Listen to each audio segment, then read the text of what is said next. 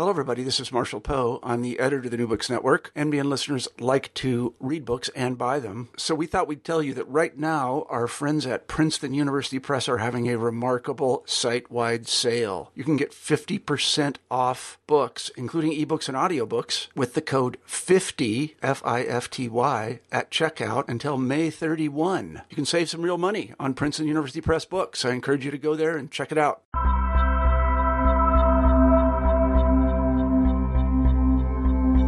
Hello and welcome to another episode of New Books in Religion. I'm Amarnath Amarasingam and I will be co-hosting this podcast periodically along with Kristian Petersen. For each program, we choose a new book that is especially interesting and we chat with the author of the book.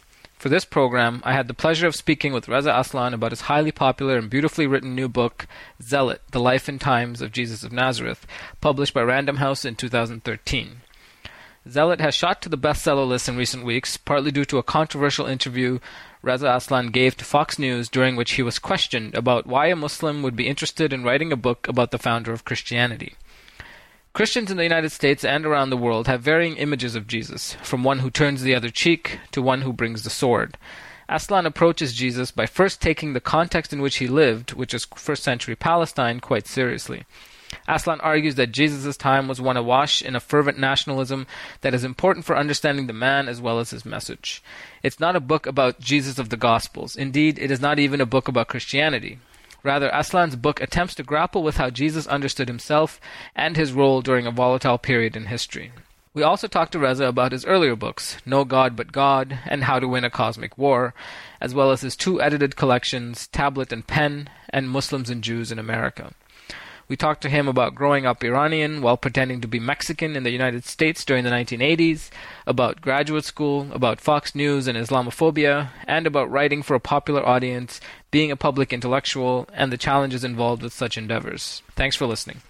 Welcome to another episode of New Books in Religion. This morning I have the pleasure of talking to Reza Aslan about his great new book, Zealot: The Life and Times of Jesus, Na- Jesus of Nazareth. Good morning, Reza. I know you're I know you're just starting out your book tour, but uh, thanks for taking the time to join us today. Oh, it's a pleasure. Thanks for having me. So usually on this podcast we feature authors whose um, books may not get that much attention in the popular media, and and so and are usually just reviewed in academic journals and so on. But your book, of course, has been on the uh, New York Times bestseller list now for six weeks or so, um, and has received a lot of attention. So um, I look forward to talking about it. Yeah, thanks. Uh, uh, but before we get to the book, I do have you know some biographical questions and, and, and questions about your background. So can you start by telling us a little bit about yourself? You know, where were you born, um, where you went to school, and how you became how you first became interested in religion and so on? Sure, sure. Well, uh, I was born in Iran. Um, we left Iran in 1979 after the revolution. Uh, I think my father thought that it might be a, a, good idea to, to leave the country temporarily while things settled down a bit. Obviously, that temporarily became permanent. Um, yeah. We grew up mostly. I grew up mostly in the Bay Area. Um, in in the early 80s, a time in which you know it wasn't the best thing in the world to be Muslim or uh, Iranian. So it was kind of one of these weird things where, uh, you know, I, I, I, felt as though I had to kind of hide my, my religion and my, my culture and ethnicity um, and kind of, uh, as much as possible, absorb into American culture. Um, yeah.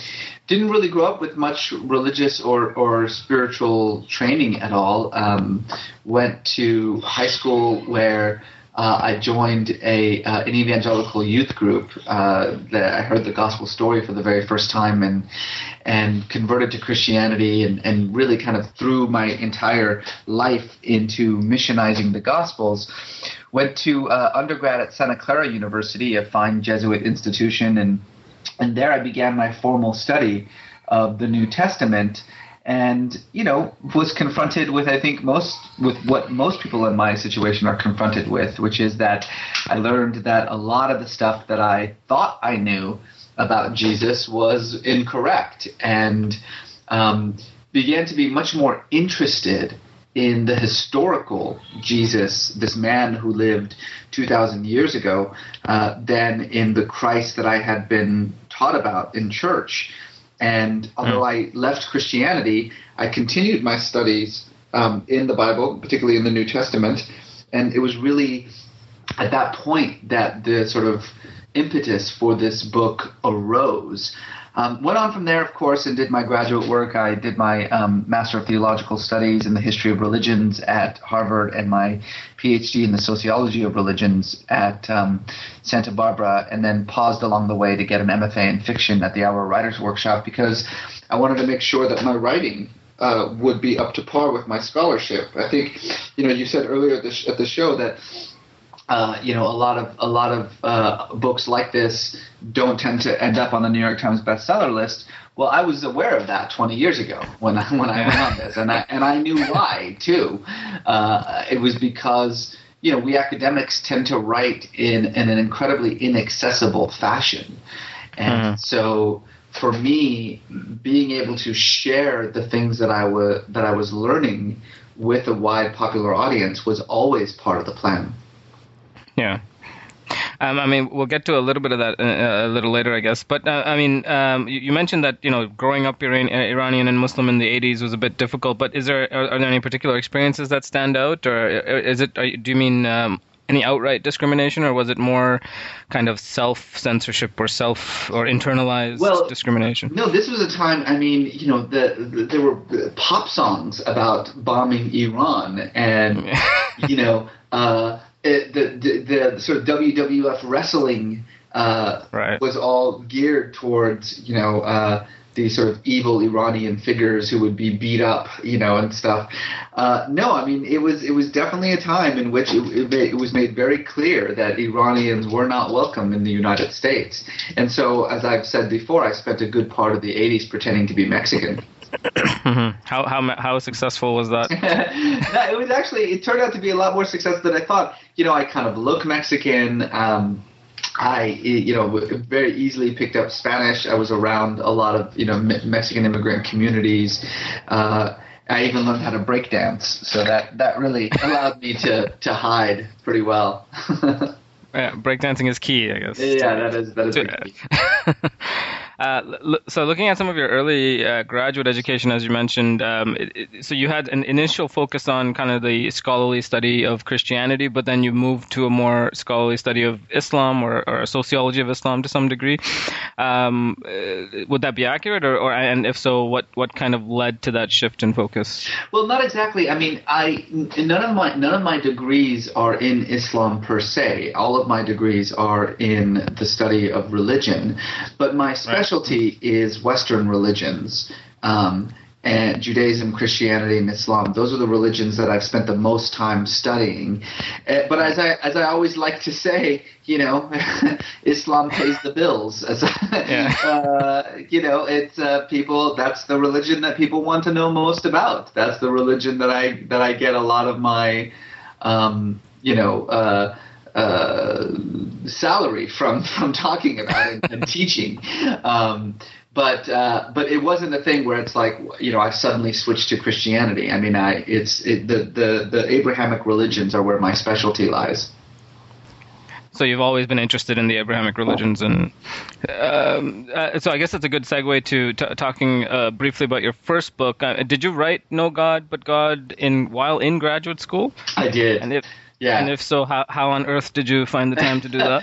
uh, you know, I mean, I didn't sleep for about a, two years or so. I did. I, I did. I wrote No God But God while I was finishing my PhD, um, which actually was not a good thing. I mean, it, it did not exactly uh, endear me to my, my professors and my colleagues. as you can imagine, um, especially when it was it became a hit. That made it that made life much much worse uh, yeah. for me. You know, there was a lot of kind of, well, you know, who, who, do, you, who do you think you are, kid?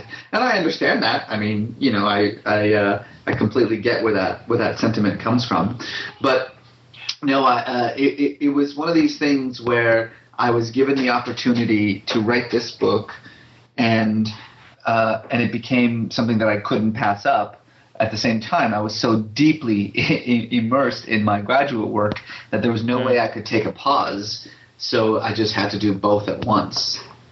Why did you decide to write an introduction or a, or a history of Islam at that particular point? It was my agent's idea.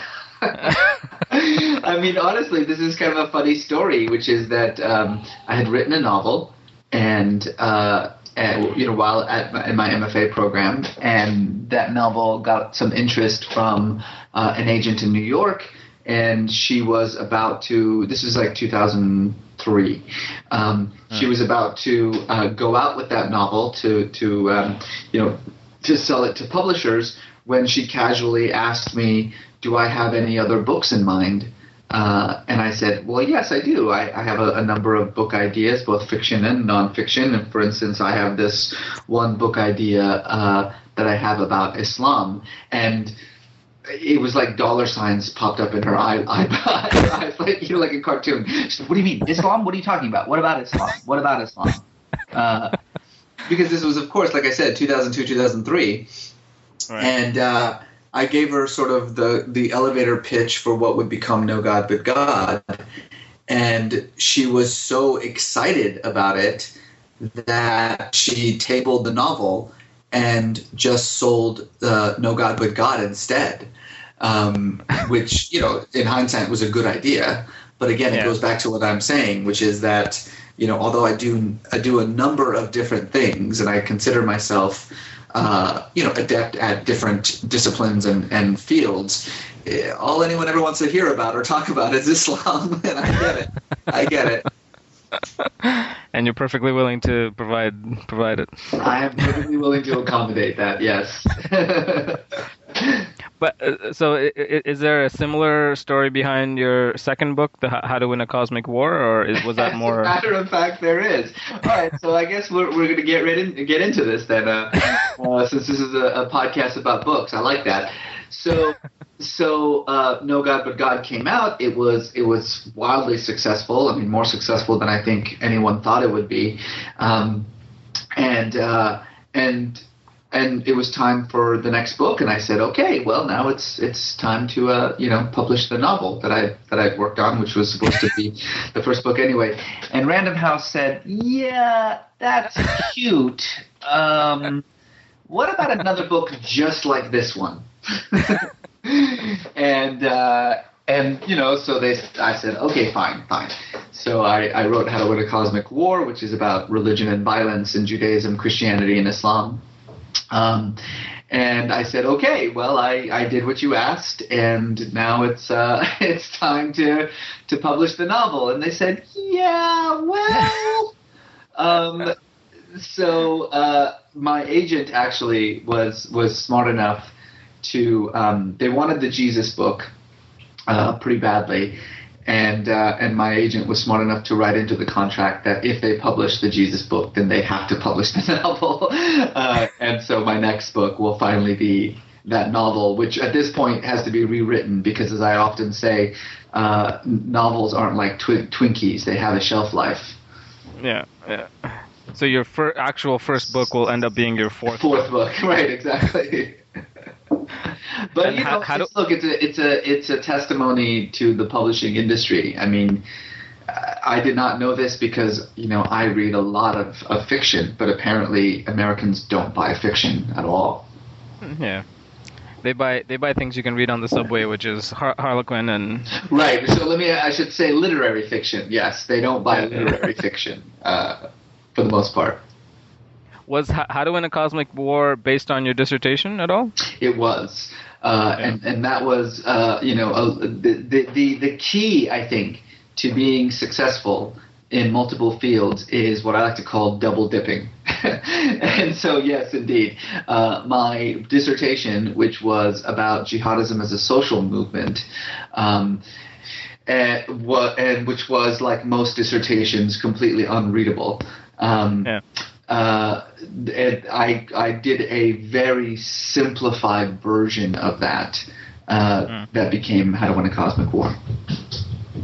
Right. And uh, I guess uh, another book that uh, has received some some positive press or quite a lot of positive press is, is Tablet and Pen, which is a anthology of modern Middle Eastern literature. Yeah.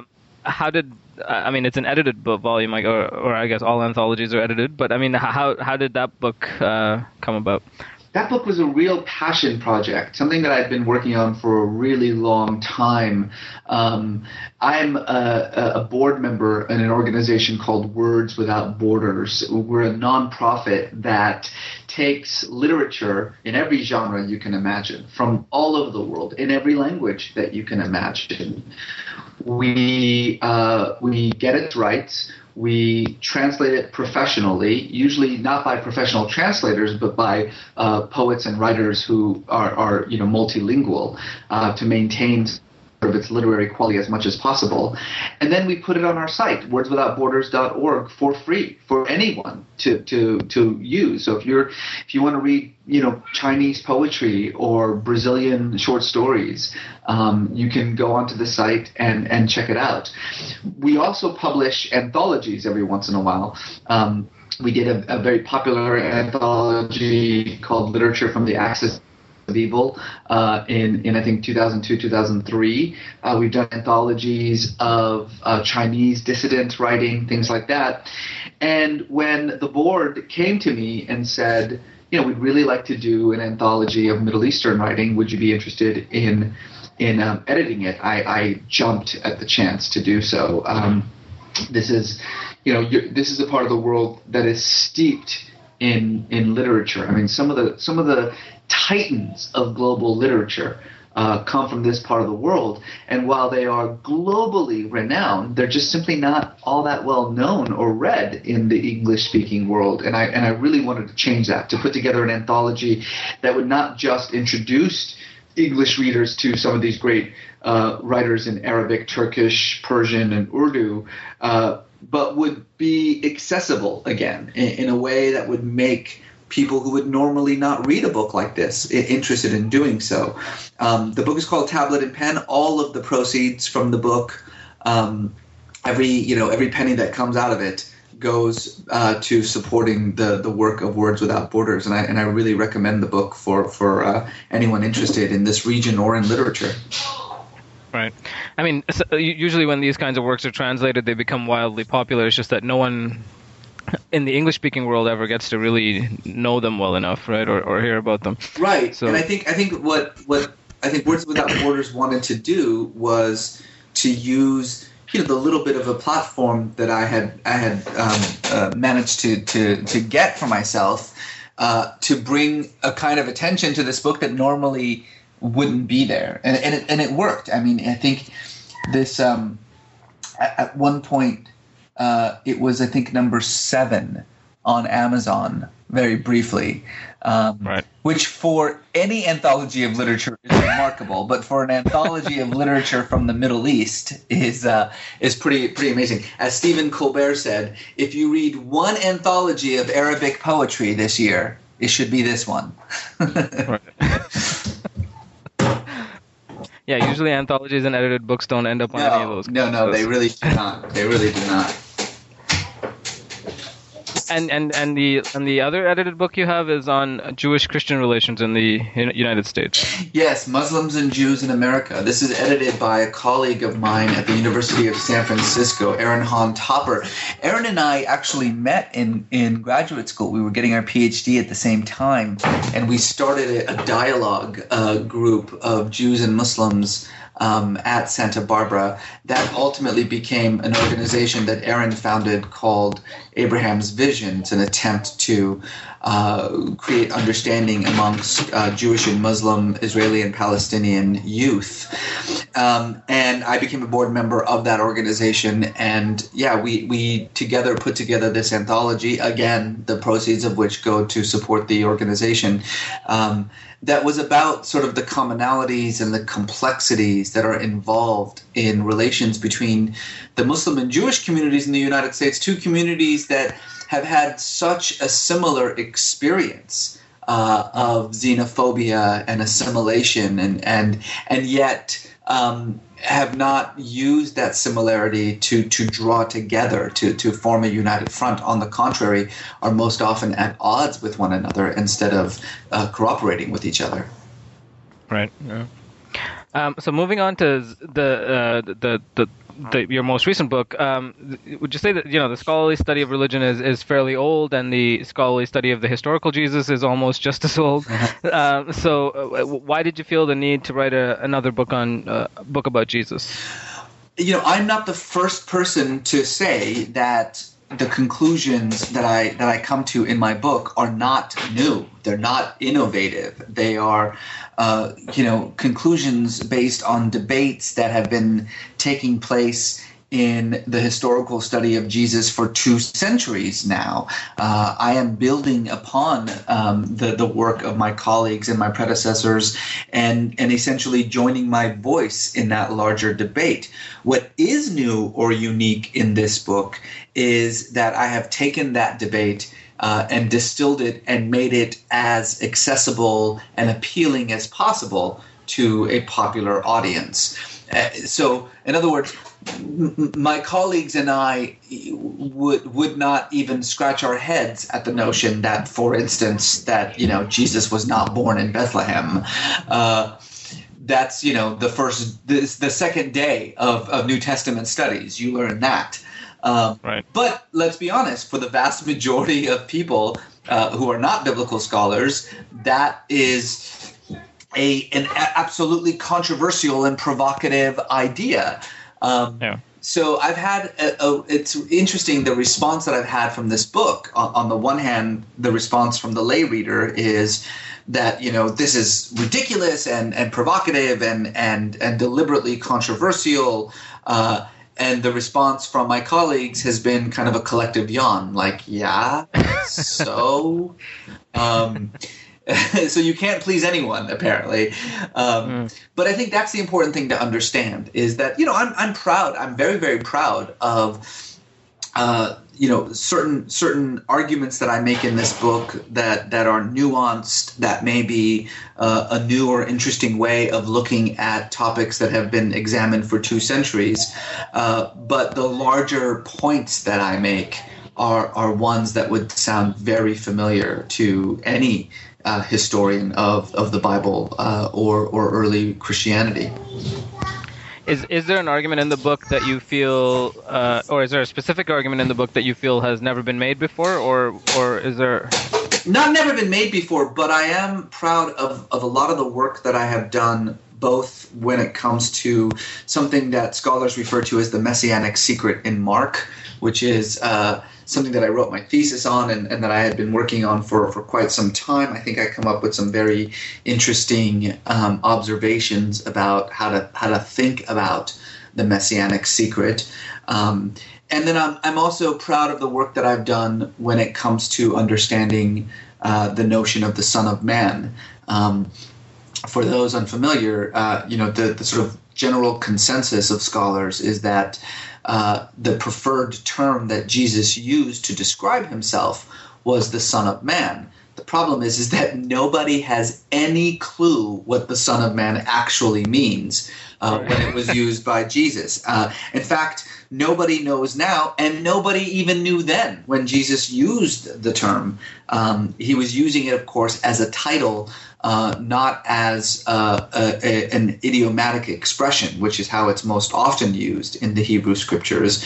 Um, and I, you know, I, I sort of rely on the same principles that other scholars use, uh, using um, mostly the, the, the book of Daniel um, and some, some Enoch studies, though I think I, I, fall in the camp of those who believe that Enoch was a much late, certainly the similitudes of Enoch is a much, much later uh, text um, than um, than some scholars believe, and so I don't think that it was very influential to Jesus.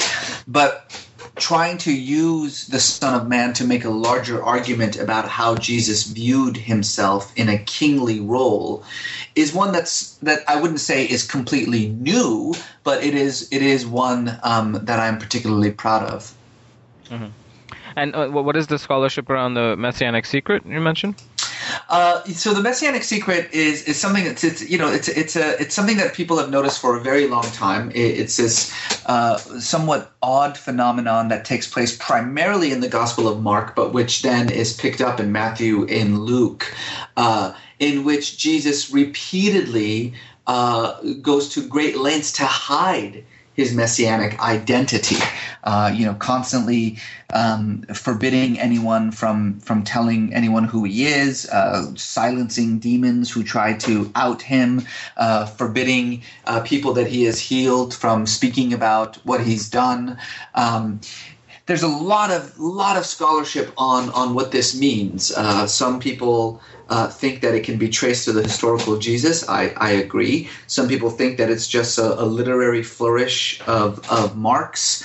Um, and and I think most people, those those who fall in the former category, agree that the messianic secret um, provides the key to unlocking Jesus' self consciousness, what he actually thought he himself was, not what others thought he was. And and your interpretation of that uh, is what what is his self consciousness? Well, my my interpretation of that has to do with something that is rarely spoken of when it comes to the messianic secret, which is the collusion of Jesus's Son of Man ideas into the messianic secret. So, one thing that's that's interesting is that uh, a lot of times in the Gospel of Mark in which somebody ascribes the title of Messiah to Jesus. Um, and he and he either overtly rejects that title or or brushes it aside. What often follows is some kind of diatribe about um, the Son of Man. And so, what I argue is that Jesus's interpretation of the Son of Man is it has to be seen as part and parcel of the messianic secret.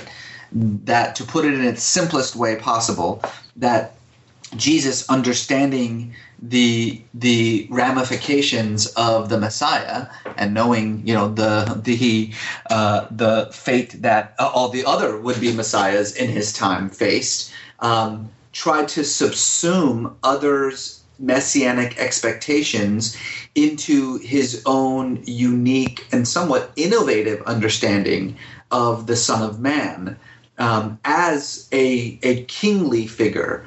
Um, and, and, so, in a sense, Jesus was uh, referring to himself as king. Mm-hmm.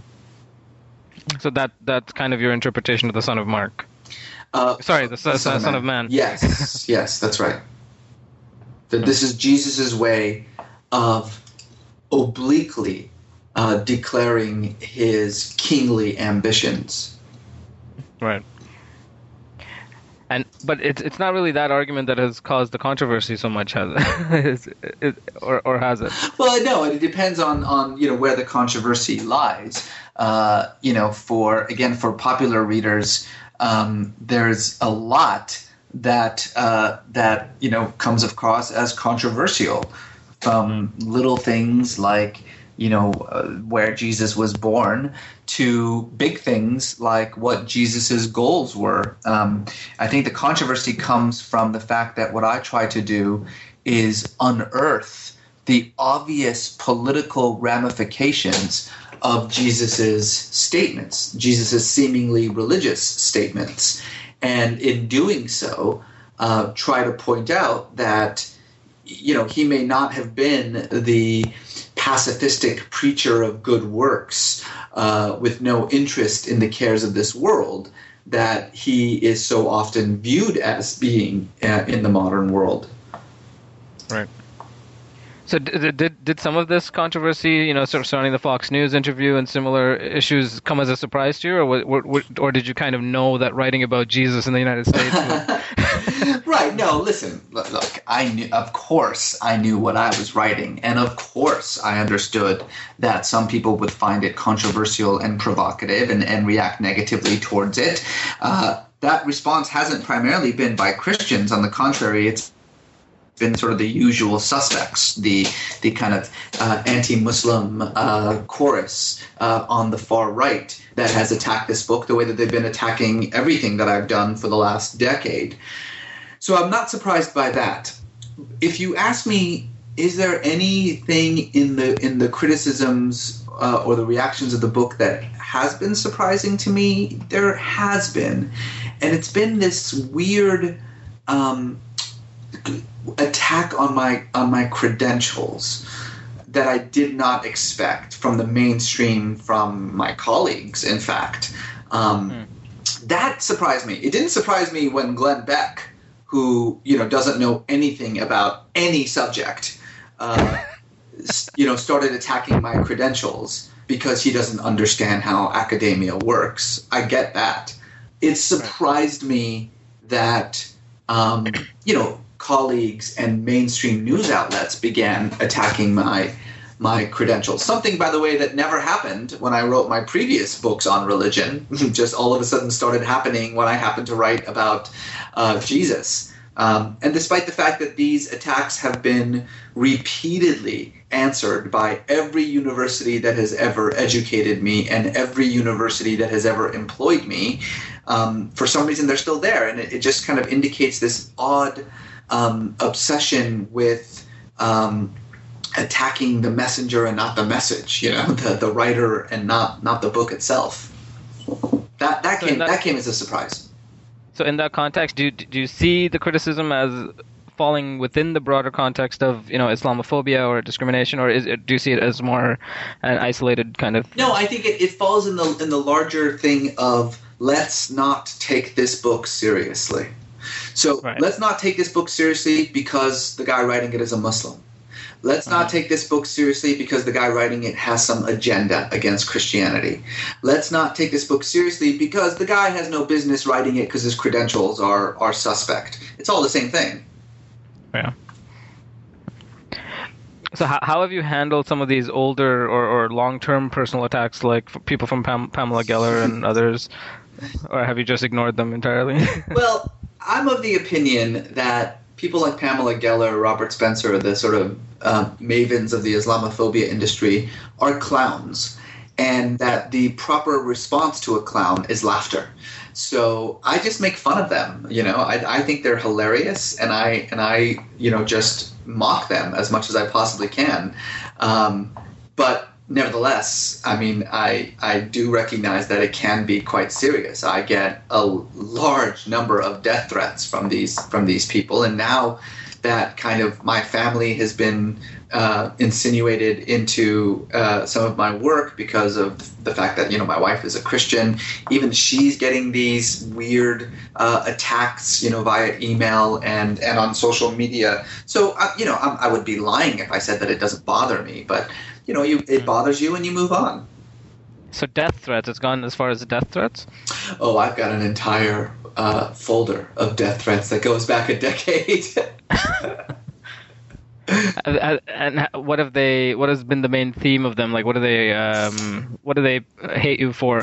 Mostly just for being a Muslim. Yeah, not for anything else. Just you know, threats about me and my and my Muslim uh, friends and how you know they're gonna kill us all and uh, go back to Arabia, which is my favorite one. for, so just for being all Muslim. Yeah, go back to. I've never even been to Arabia, so I don't even know. I'd love to go to Arabia but.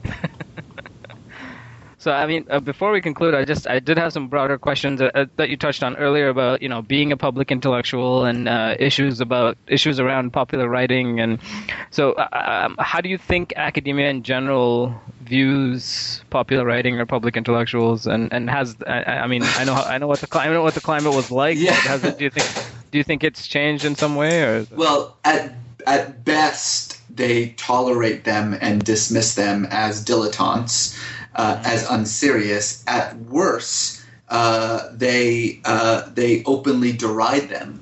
Um, and, and I think that that's something. I mean, I talk to graduate students a lot about this. Um, the the problem with academia, the reason there is such deep anti-intellectualism in American society, and that that by the way is the core of what happened with the whole Fox News controversy. I think that that got lost is that it wasn't just the the idea that a Muslim was writing about Jesus that I think confused Fox News.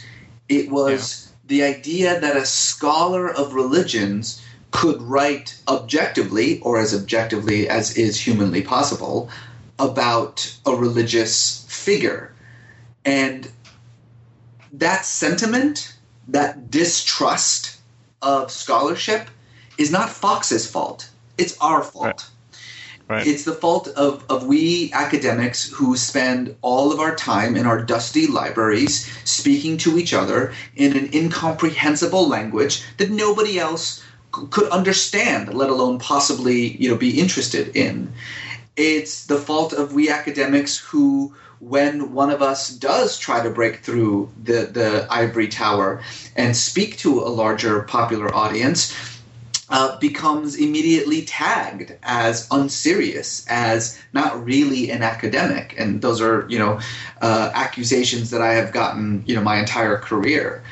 Um, I think that that is changing. When I speak to graduate students, especially, what I reckon, what I see is this desire for them to have a role in the public marketplace of ideas, to take the things that they are learning and studying, things that have important contemporary real world implications, and to apply them uh, in in the media, in in the public realm. Um, so I, I I think what I'm saying is that I, I feel optimistic about the sort of younger and newer generation of academics who are entering these fields, regardless of the discipline. Um, and and I, I, I, hope that there is a, a tide that's turning, um, wherein uh, my colleagues will recognize that they have something valuable to contribute um, to the public dialogue, and that unless they are willing to try to distill their ideas, to simplify it, to make it appealing and accessible, then uh, they're going to they're going to sort of think themselves into irrelevance, if you will. yeah, I mean, I mean, because because the reaction you received from your colleagues after the first book came out um, uh, arguably wouldn't have happened if it was just a journal article or, or, or some other um, academic publication, right? It, it, was it partly that it was a popular press and popular book? Or? Absolutely. I mean, look, I you know I hear this all the time from from uh, you know.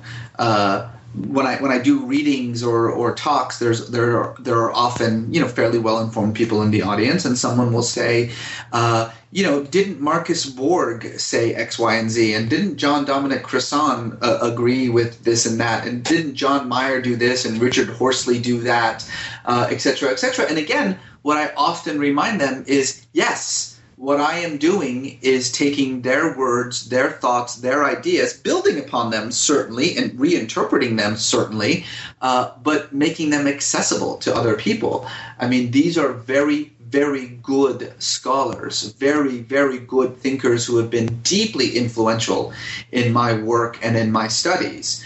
But the reason that no one outside of we specialists have ever heard of them is precisely because of their either inability or refusal to um, make their thoughts and ideas more accessible.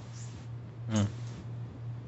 So, so maybe for the benefit of you know the increasing pool of starving uh, doctoral graduates, um, it, how did you, or what advice would you have in terms of how to make the transition um, into popular writing and into popular publishing? Are there any uh, tips of the trade in that sense? Do what you did for your okay. Take what you did for your dissertation, and then do the exact opposite. so that's the best advice that I can give you. but I mean, it, it's not easy to break into getting an agent and you know finding all that kind of stuff either, right? It's it's, uh, it's not as hard as it sounds. I mean, there are millions and millions of agents, you know, in the world, all looking to uh, bring on clients. All you need is to have something that's appealing that they would be interested in in in reading. Um, but uh, but it's not. I mean, I know it sounds like this kind of thing like oh my goodness like you know getting an agent that seems like that's like getting discovered by hollywood. Well it's not. Actually there are millions of agents uh, and and that's what they do for a living and they're looking for for interesting material. And i think the, way that you find an agent is that you find people who are writing books that are kind of like the books that you want to write uh, authors who are kind of like you and you find out who their agents are and you um, and you send to them because you know that they're already interested in this kind of material um, and and you know it's it's it's really not much more complicated than that When you say when you say do the exact opposite of what you did for your dissertation, do, do you, is that uh, just your style of writing? Or, yes, or, or, and your audience. you know, I often say that a dissertation is a piece of writing that only three people on earth would be interested in your dissertation committee. Um, and so so what i'm saying is write a book that everyone else would be interested in that that you know that distills. I mean i think my second book is a really good example of that. My dissertation is unreadable. Um, you know it's all uh, very complex uh, terminology um, you know facts data figures things like that the popular version of it is just the conclusions. I mean, so is it a uh, is it a different? You, you, so you wouldn't go as far as to say that it's a different skill set altogether. That your academic training has kind of been pivotal in popular writing as well. Oh, for sure, for sure. I mean, I, look, I mean, all I, I mean, I, I beg people. I, I beg people to please read my notes. Uh, you know, I, I try to embed my methodology um, and hide my research as much as possible because the pop- popular readers aren't interested in those things. Um, but I always include them at the back of the book um, so that they are not disrupting, but they are still there. Um, in fact, I, I, wish that people would do it more often. I mean, I, I, look at a lot of the criticisms I get from my colleagues, um, and some of them even admit openly. I mean, I, I remember one uh, reviewer um, who's a, a, prof- a, Bible professor at Barnard uh, who wrote a review of the book, who just openly admitted that she didn't read the notes. she, said, she said, Well, you know, I wish they were footnotes so they were easy to follow. Well, if they were footnotes, nobody would have bought the book. uh, but they're there, and if you're going to criticize, you know, my scholarship, you should probably read that scholarship first. Um, but you know, it is what it is, as they say. Well, sounds great. Um, so, Reza, thanks again for talking with us. I um, wish you continued success with the book and uh, have fun with the book tour. Thanks, Amar. I really enjoyed it. Thanks for listening to New Books in Religion. That was my conversation with Reza Aslan, author of Zealot, The Life and Times of Jesus of Nazareth, published by Random House in 2013. Please join us next time.